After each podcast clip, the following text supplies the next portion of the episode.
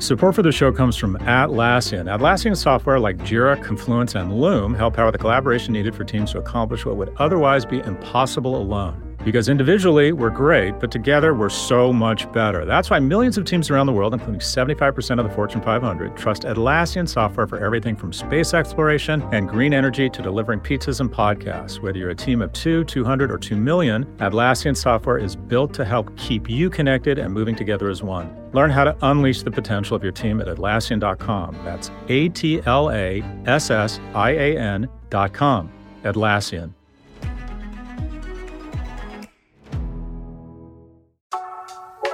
Support for Prop G comes from Anthropic. Incorporating AI into your business can be a delicate balance between speed and intelligence. That's why you might want to consider the Claude 3 family models from Anthropic for your enterprise AI. Haiku is their light and fast model. Opus is their most powerful model capable of high order thinking, and Sonnet is the best combination of both speed and intelligence. Join the thousands of enterprises who use Anthropic to navigate this new frontier. Visit anthropic.com slash Claude, C L A U D E, today. Jumpstart your genius with Claude 3 by Anthropic. Episode 133. Prohibition ended in 1933. I haven't drank at work in over 10 years, and you know what?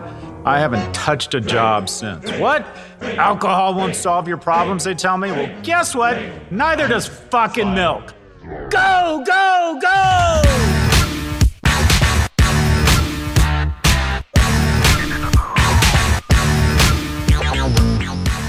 Welcome to the 133rd episode of the Prop G Pod. In today's episode, we speak with Dr. Emily Anhalt, a clinical psychologist and the co founder of COA, a mental health startup that offers therapist led emotional fitness classes and therapist matchmaking. We discuss with Dr. Anhalt the traits that make an emotionally fit leader, what it means to be mentally strong, and the implications of mixing technology with mental health. Okay, what's happening? What's the dealio?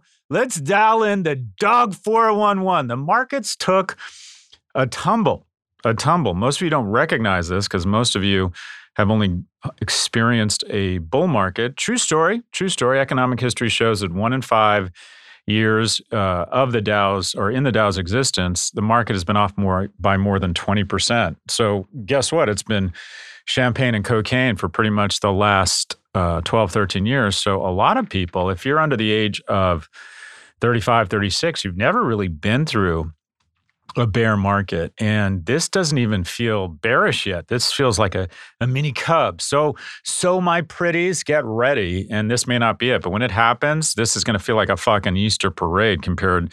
I just remember in 99 or 2000, I should say, in 2008, Jesus Christ, it just wouldn't stop. Anyways, we're coming up on the one year anniversary of when Redditors formed a movement, yeah, movement, big quotes, big quotes, air quotes, movement to drive GameStop stock up from roughly 60 bucks a share to get this 483 and ending the week at $197 up 204% from the previous week's close. A lot of billionaires applauded the efforts of Wall Street bets telling them to stick it to the man. The Winklevoss twins went on CNBC to offer their support with a with a side of their two cents on how crypto offers the same weaponry for such rebellion. Just keep in mind that when someone claims they're William Wallace, it usually means that they are, in fact, the King's Guard. Yeah, that's right.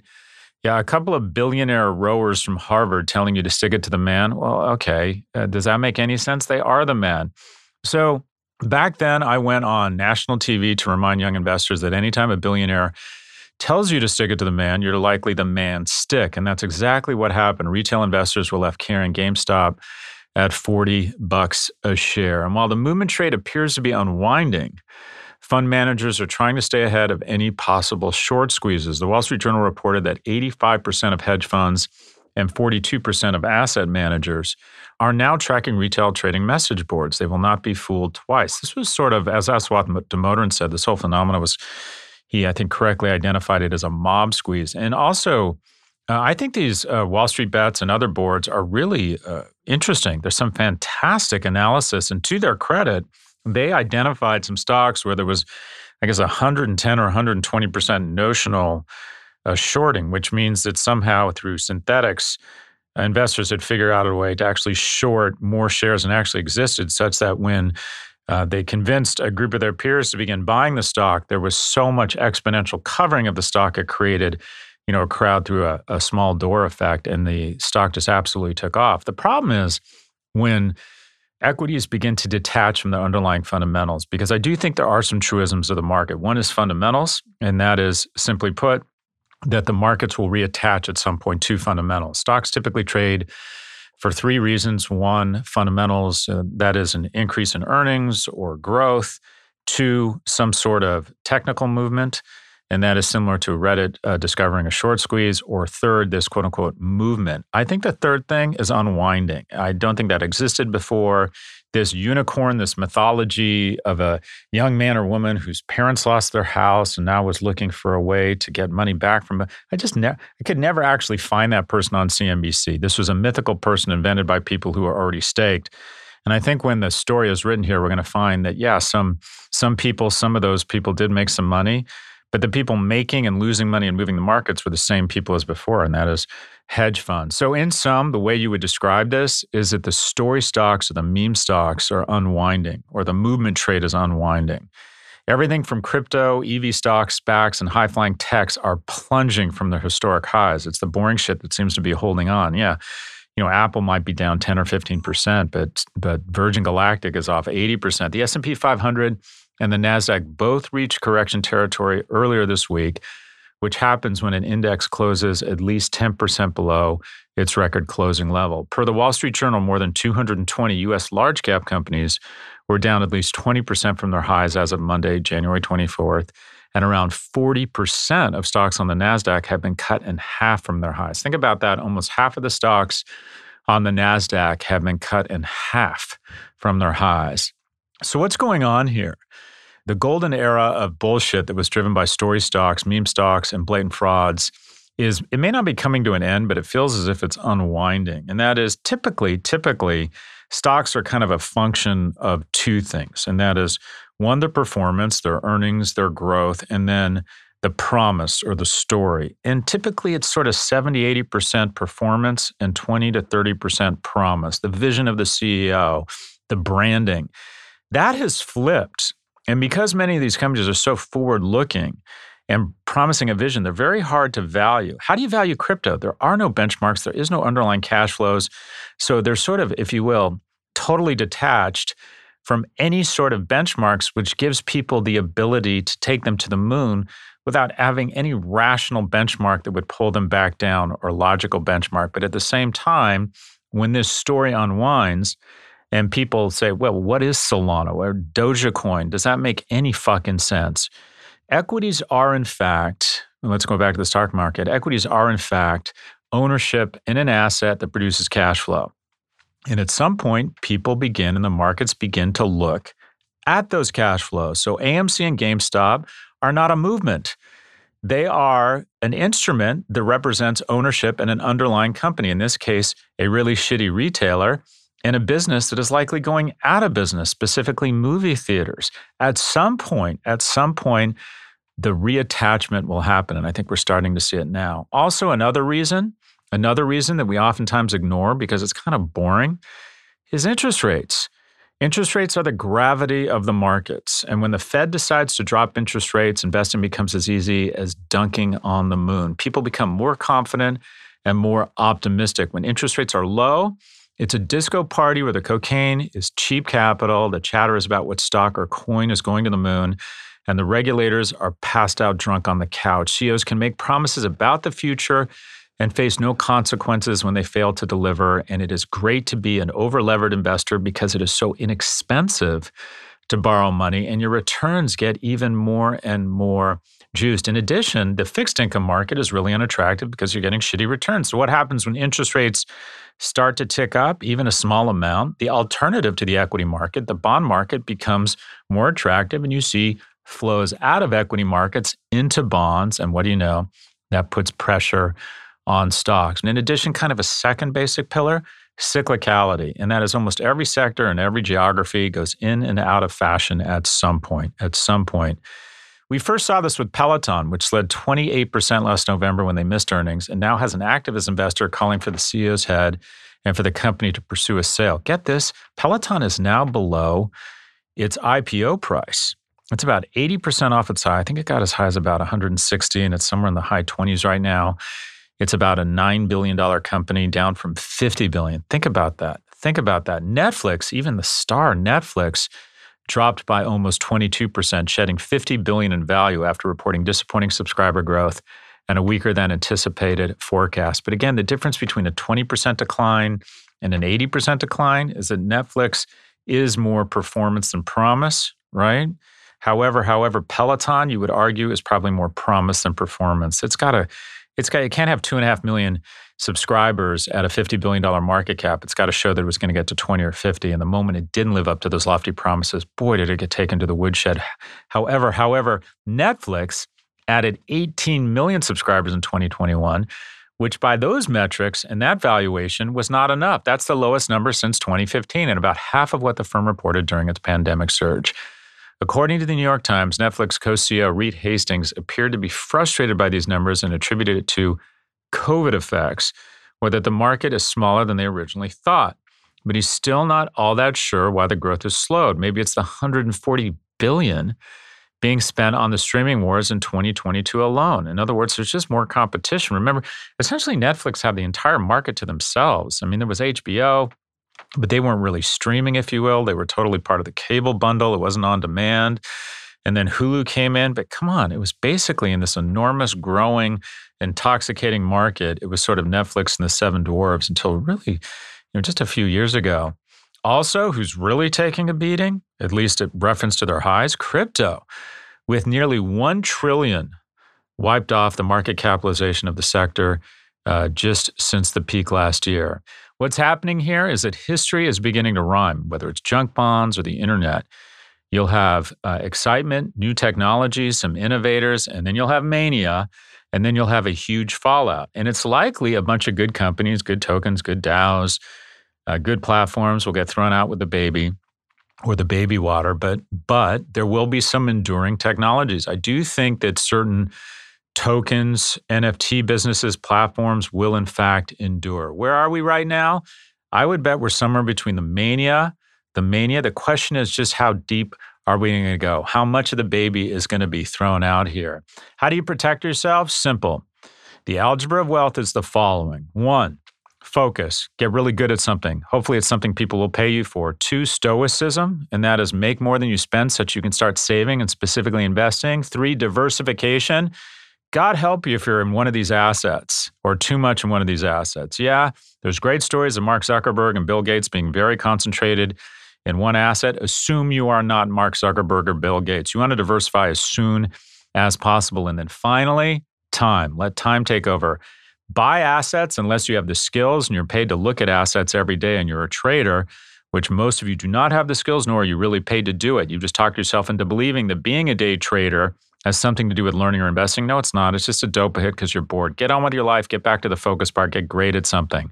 What do we want? We want focus, we want stoicism, we want diversification, and we want the most powerful force in the universe, time, to take over. What is a decent strategy?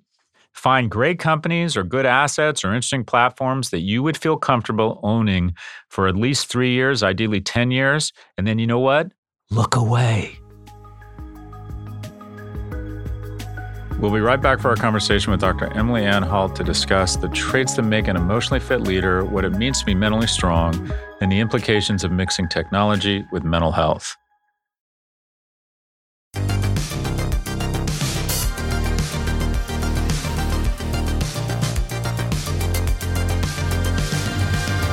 Welcome back. Here's our conversation with Dr. Emily Anhalt, a clinical psychologist and the co founder of COA, a mental health startup that offers therapist led emotional fitness classes and therapist matchmaking. Dr. Anhalt, where does this podcast find you? I am in the Mission District of San Francisco. The Mission District, where the dog used to live. I was on uh, Guerrero and 21st, or Dolores. I was on 21st between Guerrero and Dolores. True story. True story. Let's turn this interview back to me. I own the home that is next to where Mark Zuckerberg lives right now. Oh, nice. That's very close to me as well. It's great seeing his guards out there 24 7. Yeah, I figure I could have held out and charged like a $100 million just for security detail. And what I would have done to take the price of my house up is sat out on with a lawn chair And every time he rolled in, just be like, "Hey, bitch, what's it like to depress America?" I, I think that would have I think that would have absolutely motivated him to put his crazy offer. But let anyways, enough about me. So we're big fans of your work here. And can you walk us through your background in clinical psychology and how it's informed your work with entrepreneurs? Absolutely. So I grew up in Silicon Valley. I think that was really the heart of it. I had raging ADHD as a kid. I still do. And so I didn't really feel like I fit into a lot of the systems that I was subject to. And then in high school, I had a psychology teacher who told me that when you know a lot about psychology, you know a little about everything because the world is spoken in the language of relationships and psychology is the study of relationships. So I went to school for psychology, went to grad school right after college. And because I was in Silicon Valley, a lot of the people I was seeing were in tech, and my community and my family and my friends were in tech. And so as I was doing this work, I was starting to realize that there was this huge blind spot to how all of the things I was learning about general human psychology were really messing things up in the world of tech and, and not being seen as an important factor in the success or lack of success in a company and, and in leaders. Mm-hmm. And so I started specializing in working with founders and entrepreneurs. And this led me to an interest in figuring out a more proactive approach to mental health because the average entrepreneur is fairly high functioning. They're not suffering from seriously debilitating mental health issues, but that doesn't mean that they don't have a lot of work that they need to do and support that they should have. And I also realized quickly that the leaders at the top of these tech companies were deciding a lot about society. And so the more mentally healthy they are, the better it is for everyone. So I had my private practice for a while. And then I co founded COA, which is a gym for mental health. And it was really interesting after working with leaders and founders for a long time to become a founder myself and seeing that it's a lot easier to tell people what to do differently than it is to do it yourself. So I learned some of those lessons along the way. And so tell us about COA. It's essentially therapist matchmaking and emotional fitness classes. Is that right? Yeah. So COA is a gym for mental health. We're mm-hmm. trying to make working on your mental health as modern, accessible, and proactive a practice as working on your physical fitness is. And so we do this through these therapist led emotional fitness classes. And then we do one on one therapy matching. And it's all really rooted in community. Mm-hmm.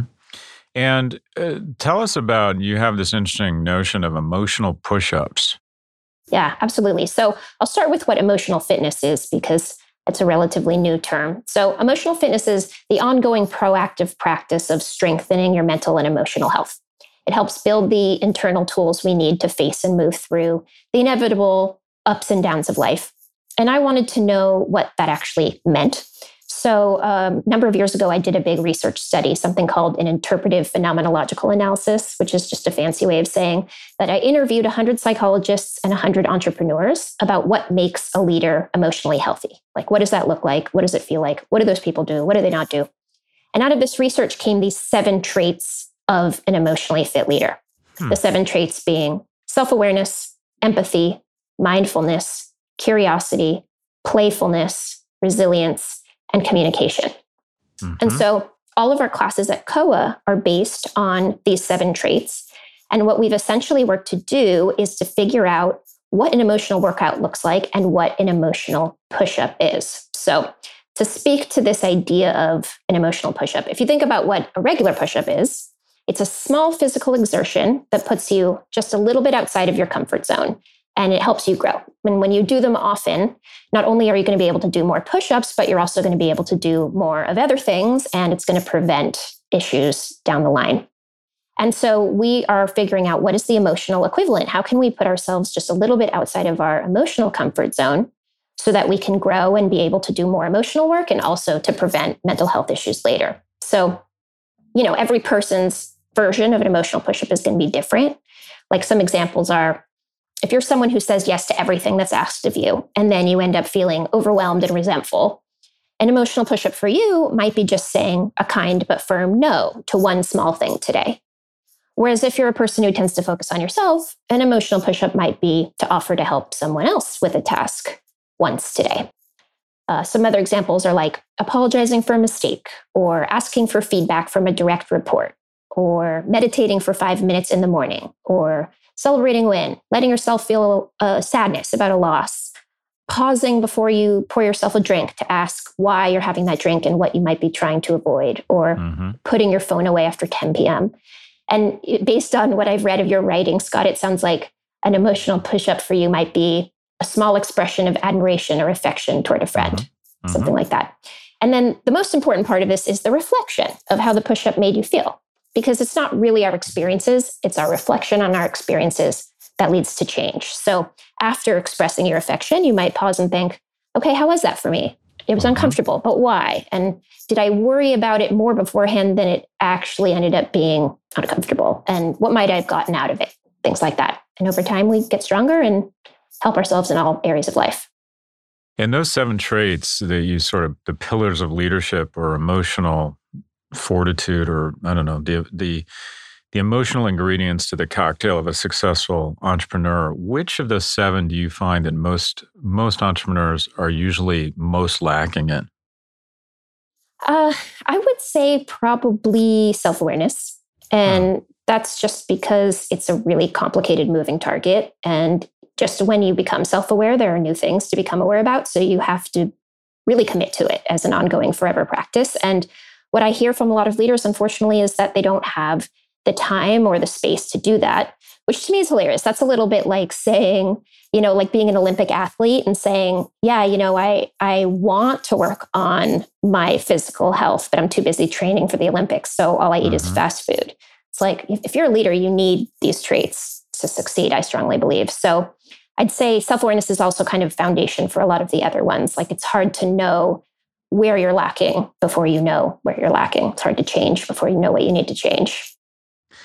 So tell me if you think there's any truth to this, but I always thought that the the cold reality of being an entrepreneur or the CEO, I should say, is that there's a certain amount of sociopathy that's required because you have to make very difficult decisions that sometimes impact people's lives in sometimes a negative way.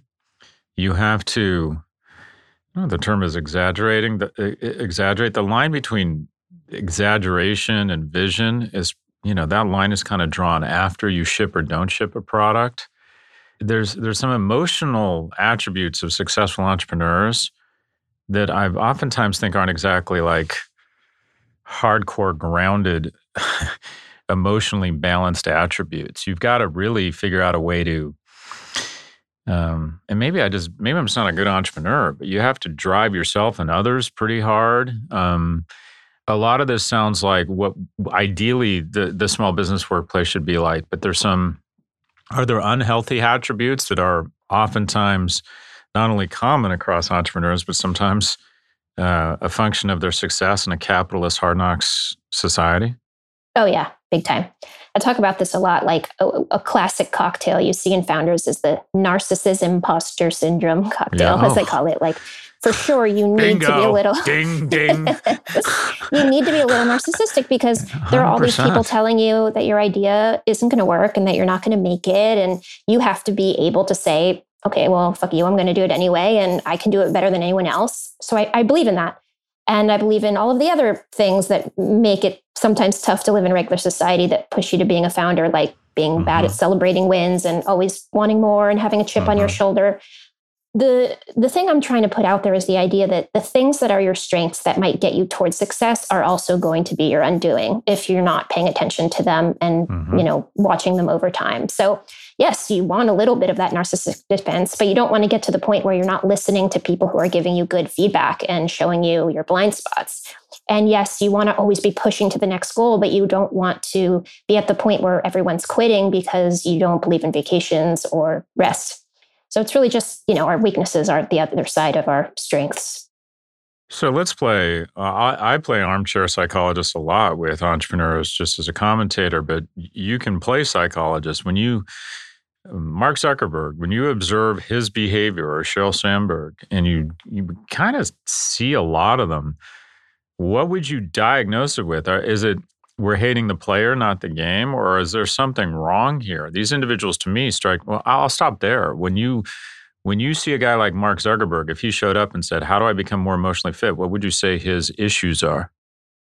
So it's a little known ethical code that psychologists are actually not allowed to diagnose public figures. Really? So, yeah, because they're not our patient and we hold some kind of gravitas because we have expertise. And so, yeah, we're not allowed to do that. So I couldn't give you a diagnostic code here. but I could tell you that when I see these instances, I think that power is just complicated and corrupting, and our mm-hmm. minds weren't designed to have that much control over that many people's lives. And mm-hmm. I think it's impossible for all of our own shit to not leak into what we do. And when mm-hmm. what we mm-hmm. do is make decisions that change the course of, you know, society, then that can be really problematic. I do think if some of these leaders had thoughtful, depth oriented, ongoing emotional fitness support, maybe they wouldn't have reached unicorn status quite as quickly, but they perhaps would have done so more ethically and with a better impact on society. But isn't it a, and I'm on, I'm on, I'm not, of course, speaking about Mark or Sheryl here, but you recognize some incredible success. The people around you have made a lot of money, so they're grateful to you. The press fawns all over you, and you kind of start developing this. They call it a reality distortion field, but that was talking about Jobs' approach to products or the marketplace. But you become delusional, I think. Um, I try to be cognizant of this. You have some success and you have domain or command over people's future and how much they make. They tend to want you to like them. And so they're nice to you. And you slowly but surely detach from reality. And and then you get, you know, the, the worm turns on you publicly and you get attacked so much that you have to become almost just numb to it. And you end up just incrementally becoming, I don't know, just detached. I don't know if the term is a sociopath or or let me I mean, I'm I'm pretty I find that these individuals it just shocks me that they can sleep at night. It shocks me that they've been able to develop the coping mechanisms to know, okay, this research has demonstrated that one in eight teen girls in Britain who have contemplated suicide cite Instagram. And yet I get the sense they sleep like babies. How does one get to that point? Do they does someone like that start out? And again, I'll frame it more generally is it an incremental thing or is, do, are people born that way? Because I, I generally don't understand how how these people got there got this way. It strikes me that they have become so immune from any signal around them. Is that an incremental process? Are you born that way? Well when it comes to the great nature versus n- nurture debate i tend to think that nature loads the gun and nurture pulls the trigger. So it's both that's There's great. Some people Let's who, just stop there. Nature, wait, nature, nature loads the gun and nurture pulls the trigger. Yeah. Yeah. I, um, by the way, and I apologize for interrupting you. If you want to, I've always said if you want to believe nature over nurture, just have two kids. yes. Because yes. you don't treat them that differently. And boy, they are different. Anyways, twins I'm sorry. Go even, ahead. Identical twins. Yeah. Um, um, so you know, there are some people who, no matter what position they're in, they're not going to get corrupted. That I'd say mm-hmm. is a smaller percentage of people. And there are some people who, even with all the support in the world, might end up getting corrupted. But, you know, my work has shown me in all kinds of profound ways that each one of us is deeply capable of hiding the things from ourselves that we would need to to proceed on in our life in particular ways. And these people doing these horrible things and sleeping well at night, it didn't happen by accident. And the average person who's living a perfectly lovely, kind life is still doing a poetic job of hiding what feel like basic truths to someone else who might be looking in from themselves. We mm-hmm. all do mm-hmm. it. And it's just on a bigger scale when so much is on the line. Yeah, I'm reminded, and I'm going. I always go to dark places because I'm that, that I, I always look at stuff through kind of gray or clouded lenses. But uh, and I wish I knew his name, but uh, uh, the lawyer who was charged with prosecuting uh, members of the Third Reich in the Nuremberg trials, they asked him what his sort of takeaway from all of this was. You know, getting to know the story and the individuals that had just committed these, um, you know, simply put, crimes against humanity. And he said that what I take away from this is that war turns otherwise decent people into murderers. Yeah. And I thought that was very, it was kind of rattling because we want to believe that they're just evil people. No, that's not and, a thing. And I've started thinking about tech and capitalism. And I feel as if a lot of it comes down to the incentives. That in a capitalist society that is consistently figuring out new ways to extract money from you with more amazing services and products, the disparity, the, the incentives to be wealthy are just so incredibly dramatic. you get more respect, you get more service, you get people laugh at your jokes. And some to be wealthy in America is to be loved. And we all want to be loved. And so when it's raining money, it clouds your vision. And you just find yourself incrementally on this path to hell because the incentives are just so strong to do whatever, whenever is required to make money and, and create shareholder value. Do you ever think about linking incentives to how some of this emotional fitness can come off the tracks? Yeah, what you were talking about reminds me of a quote by Susan Sontag when she was asked what she learned from the Holocaust. It was that mm-hmm. 10% of any population is cruel no matter what, 10% is merciful no matter what, and the remaining 80% can be swayed in either direction. Yeah, yeah. So, yeah, the in- incentives are really important.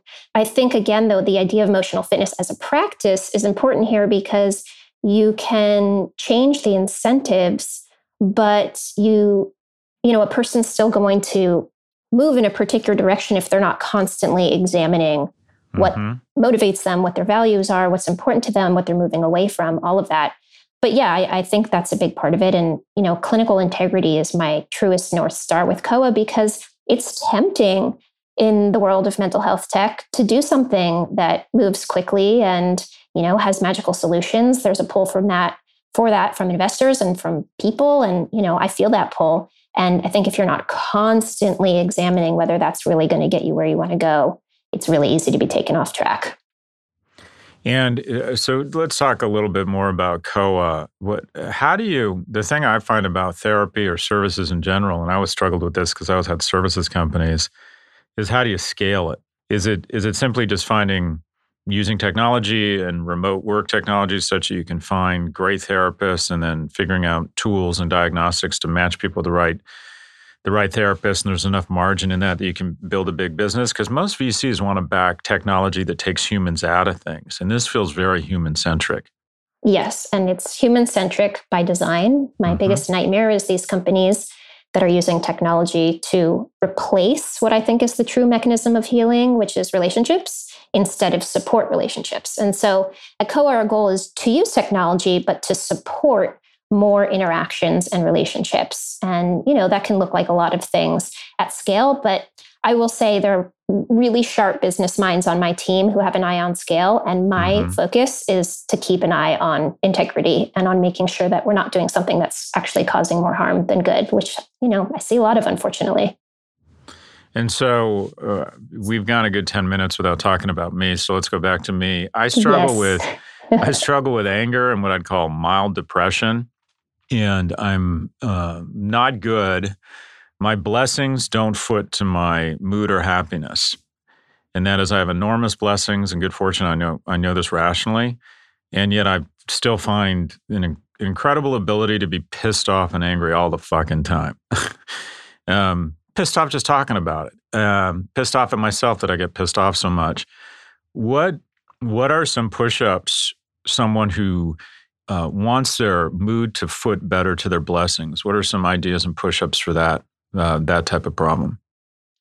I mean, even this idea that if you have certain blessings, you don't deserve your emotions, I think mm-hmm. is problematic.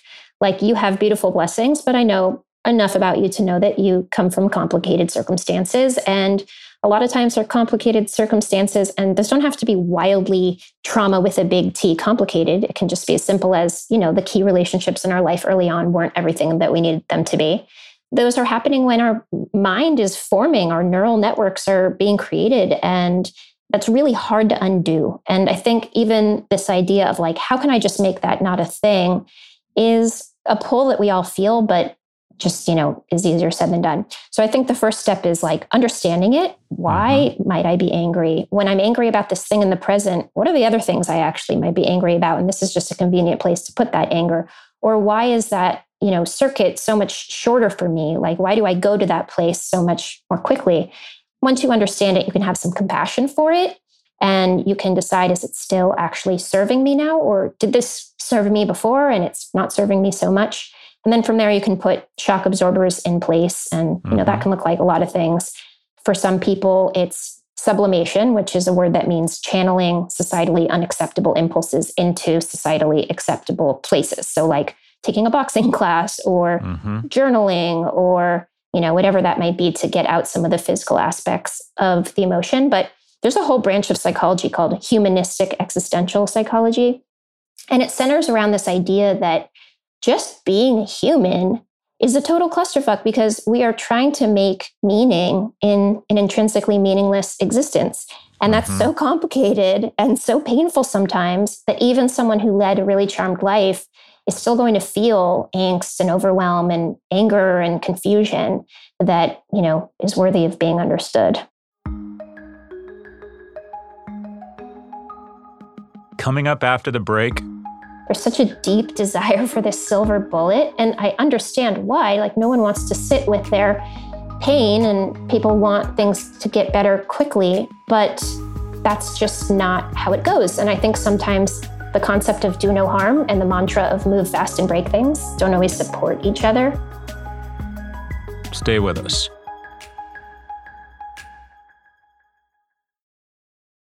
So I I think a lot about this, and I want you to critique. I think self awareness is something that I think most people, as they get older, hopefully get better at.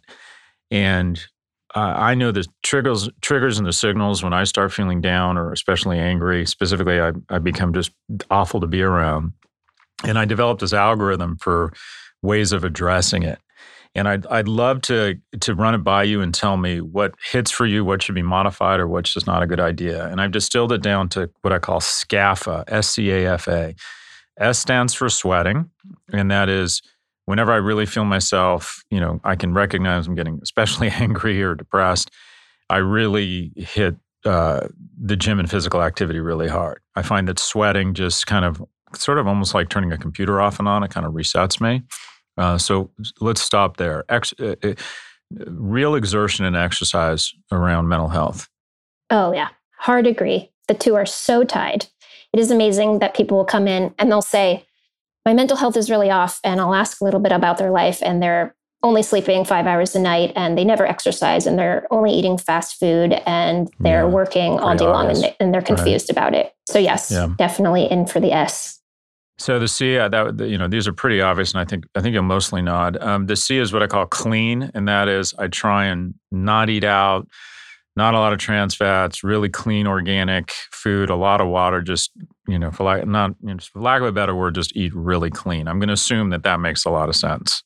Yeah, definitely. I mean, yeah. everything in moderation, including moderation, but for sure. There you go. Uh, my A is abstinence. Uh, and I'm not a Puritan. I love alcohol. I love marijuana. I actually think some of that is the the drawbacks and the harm. I don't want to say they're overstated because they ruin people's lives, but I think a lot of people manage it really well and it enhances their life. And I'm I think I'm one of those people. But when whatever that chemistry is that's in my brain that's gone off, I just don't. I just cut out all THC and I try and really reduce alcohol intake until I'm feeling kind of more back to normal. Oh, yeah. Anything that can be used to enhance life can also be used to escape it. So yeah. that's my barometer is are you using this to enhance your life or to avoid or escape your life? And yeah. if you see yourself heading over that tipping point, then pulling back, I think is a great idea. Uh, and then family. Uh, it sounds a little bit like a Hallmark channel, but I find especially time with my boys is just grounding because they're such, they're so needy and can be such jerks that I don't have time to be the usual self-absorbed person I am. I'm just kind of focused on them, and it kind of takes me out of my head. So, family again, I can't imagine you're you're, gonna, you're not going to agree there. No, of course. I mean, I think emotional fitness in general, it's an individual journey, but it's a communal mm-hmm. pursuit. We are communal creatures. We need each other. We are who we are in relation to other people. We don't exist on our own. So, absolutely hmm. surrounding yourself with loved ones. I like that. We don't exist on our own.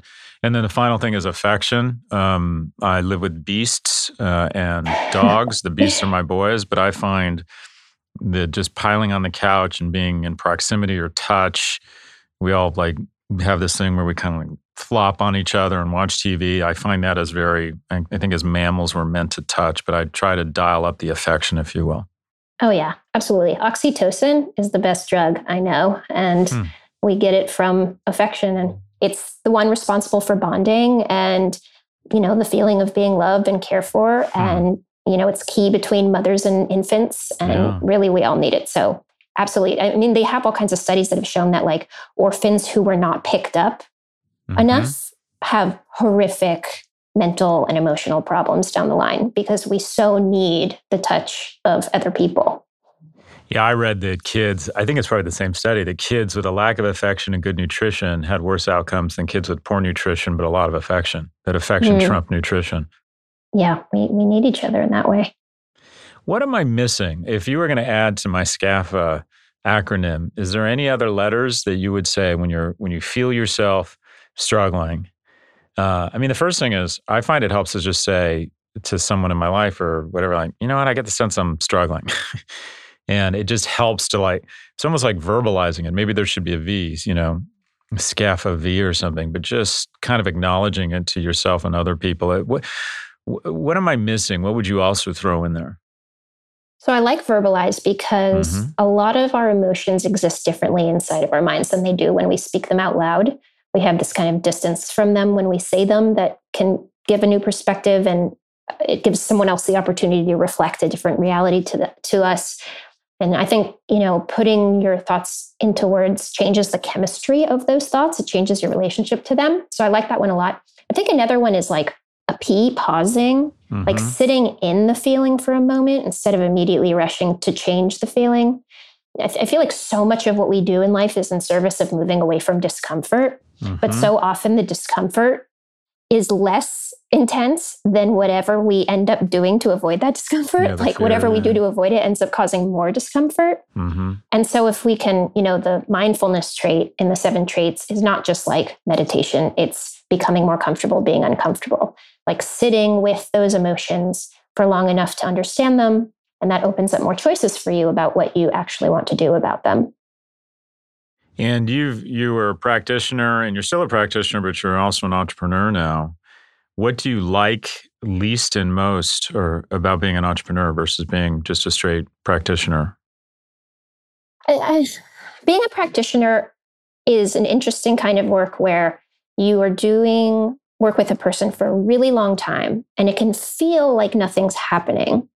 And then you have these profound moments of change. And they don't always happen all at once. Sometimes you just realize, oh shit, everything's different. I don't know when that happened. But the there's a lot of delay and gratification to it. And mm-hmm. as an impatient person, that's both tough and also hugely beautiful and validating when it does happen. Versus, you know, there's sort of a a version of that in tech where you're, you're working toward this large goal, but there are a lot of little mini goals all the time that you're achieving that I think are, are really nice. Mm-hmm. I, of course, feel really honored to be speaking up for this kind of change at a bigger scale. But I also think that the deepest changes don't happen at scale. The deepest changes happen in mm-hmm. a room with other human beings, getting your hands dirty, doing the work. So I feel really grateful to be doing both. I'd say what can be tough for me is the landscape of mental health tech sometimes is very frustrating to me. I think that there's such a deep desire for this silver bullet. And I understand why. Like, no one wants to sit with their pain, and people want things to get better quickly. But that's just not how it goes. And I think sometimes the concept of do no harm and the mantra of move fast and break things don't always mm-hmm. support each other. So, balancing those two things and you know, knowing that um, we'll we'll get there if we're willing to be a little bit patient. And a couple of things we talk about a lot that involve mental health, and that is the damage being done to uh, girls um, at the hands of social media. You know, studies showing that teen depression really started skyrocketing once social went to mobile. Do you think the problem is sort of underestimated, overestimated, kind of where it should be? And do you have any thoughts on what solutions we might want to implement? What a big question. Mm-hmm. I don't mm-hmm. know that I have the answer.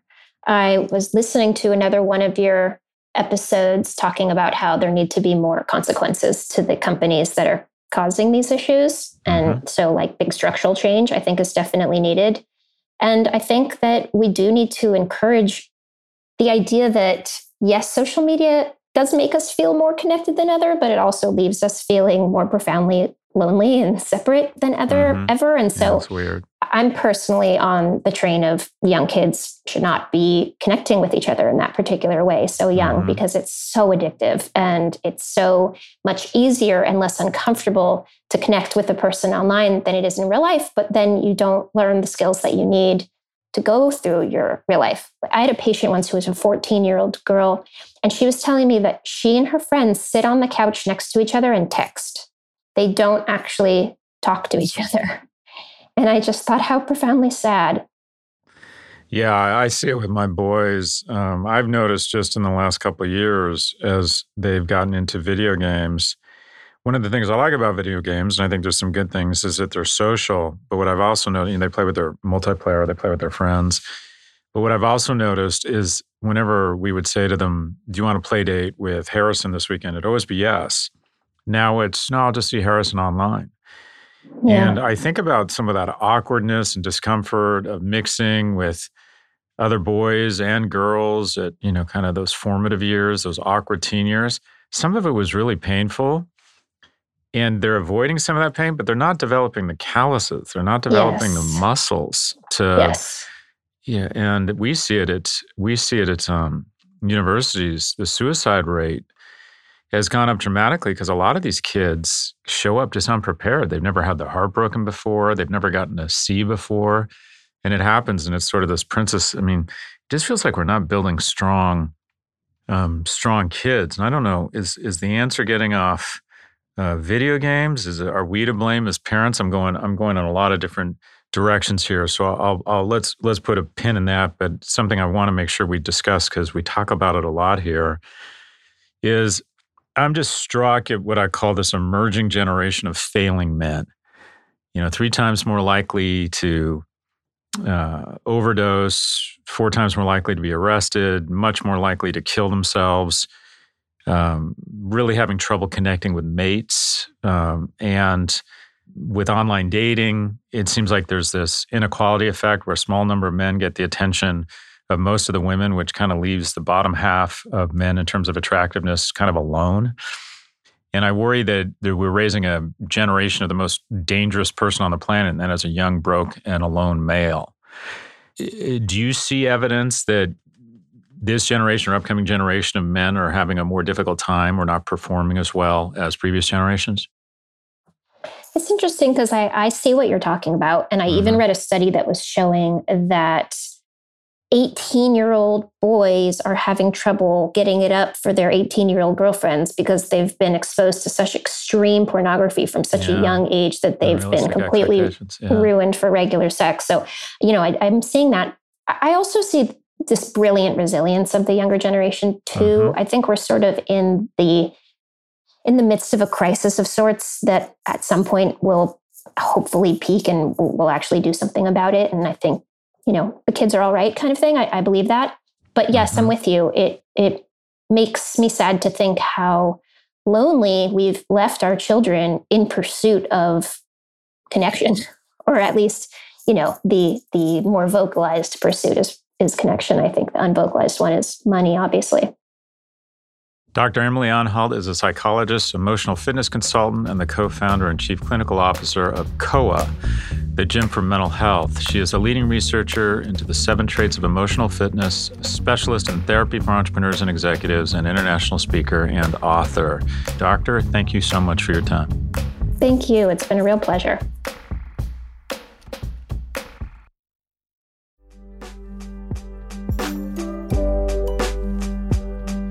Algebra of happiness, not a real lesson here, but just an experience uh, uh, that I wanted to share that was that was really nice for me and my boys this weekend. I grew up rooting for the Los Angeles Rams. We lived in Anaheim, and I had Roman Gabriel pajamas, number 18. And some of the moments I remember with my father uh, were going to Rams games or watching the Rams, where every year we would do really well, and it was going to be our year, and then we'd get our hearts broken by Roger Staubach and Fran Tarkenton of the Dallas Cowboys and Minnesota Vikings, respectively. Anyway, it's not what this is about, but uh, I love sports, play a lot of sports growing up, but I've always thought sports are a bit of a waste of time as an adult and have started getting into them recently. Why? Because I want moments of engagement with my sons. And my sons have gotten really into sports. They're into Premier League soccer. So I got into Premier League soccer. And all of a sudden, my youngest started asking about the NFL, saw that the Rams were in a playoff game. We watched both games on Sunday. Uh, fantastic games, actually. The Kansas City Chiefs and the Los Angeles Rams both played incredible games. And they're both so into it. And I think part of being a good dad or a part of me becoming a better father was recognizing that being a good dad isn't it, or maybe it is sharing what you're really good at um, uh, and getting them engaged at, or something you really enjoy and getting them engaged in it. But it's also recognizing, and I came to this conclusion pretty quickly, that your kids may not share the things you're passionate about. And quite frankly, you engaging in their passions, there's a word for that, dad. It's your responsibility to engage in what they're passionate about. And you're going to find it goes so fast, you just want to engage. And so, whatever they're into, guess what? You should be into it. So my kids have recently got into NFL football. We watch the Rams games. I've told them stories before they go to sleep about my experience with the Rams growing up and living in Anaheim. And then we went and saw a wonderful movie to kind of cap it off uh, called American Underdog, which is a story of Kurt Warner, who I never really knew much about or appreciated because I was already out of college and not following sports. But it's a story of of faith. It's a story of love. It's a, sp- a story of perseverance. It's a story of um, economic adversity. It's a story. Uh, it's just a wonderful story about a man who was stocking shelves, and there's nothing. There's dignity in all work, and ended up becoming the MVP of the Super Bowl and married a divorcee who had two kids, including one that was uh, physically challenged, and just just a wonderful story. And it was such a nice weekend to top off uh, kind of a football weekend in the Galloway household. But, anyways, if there's a lesson here, it's that is your job as a dad is to engage with your kids. And guess what? If you really want to engage with them, you got to engage with the shit they're into, not necessarily what you're into. And this last weekend, what I engaged with, again, which was a lot of fun, was the Los Angeles Rams. Our producers are Caroline Shagrin and Drew Burrows. Claire Miller is our assistant producer. If you like what you heard, please follow, download, and subscribe. Thank you for listening to the Prof G Pod from the Vox Media Podcast Network. We will catch you next week on Monday and Thursday.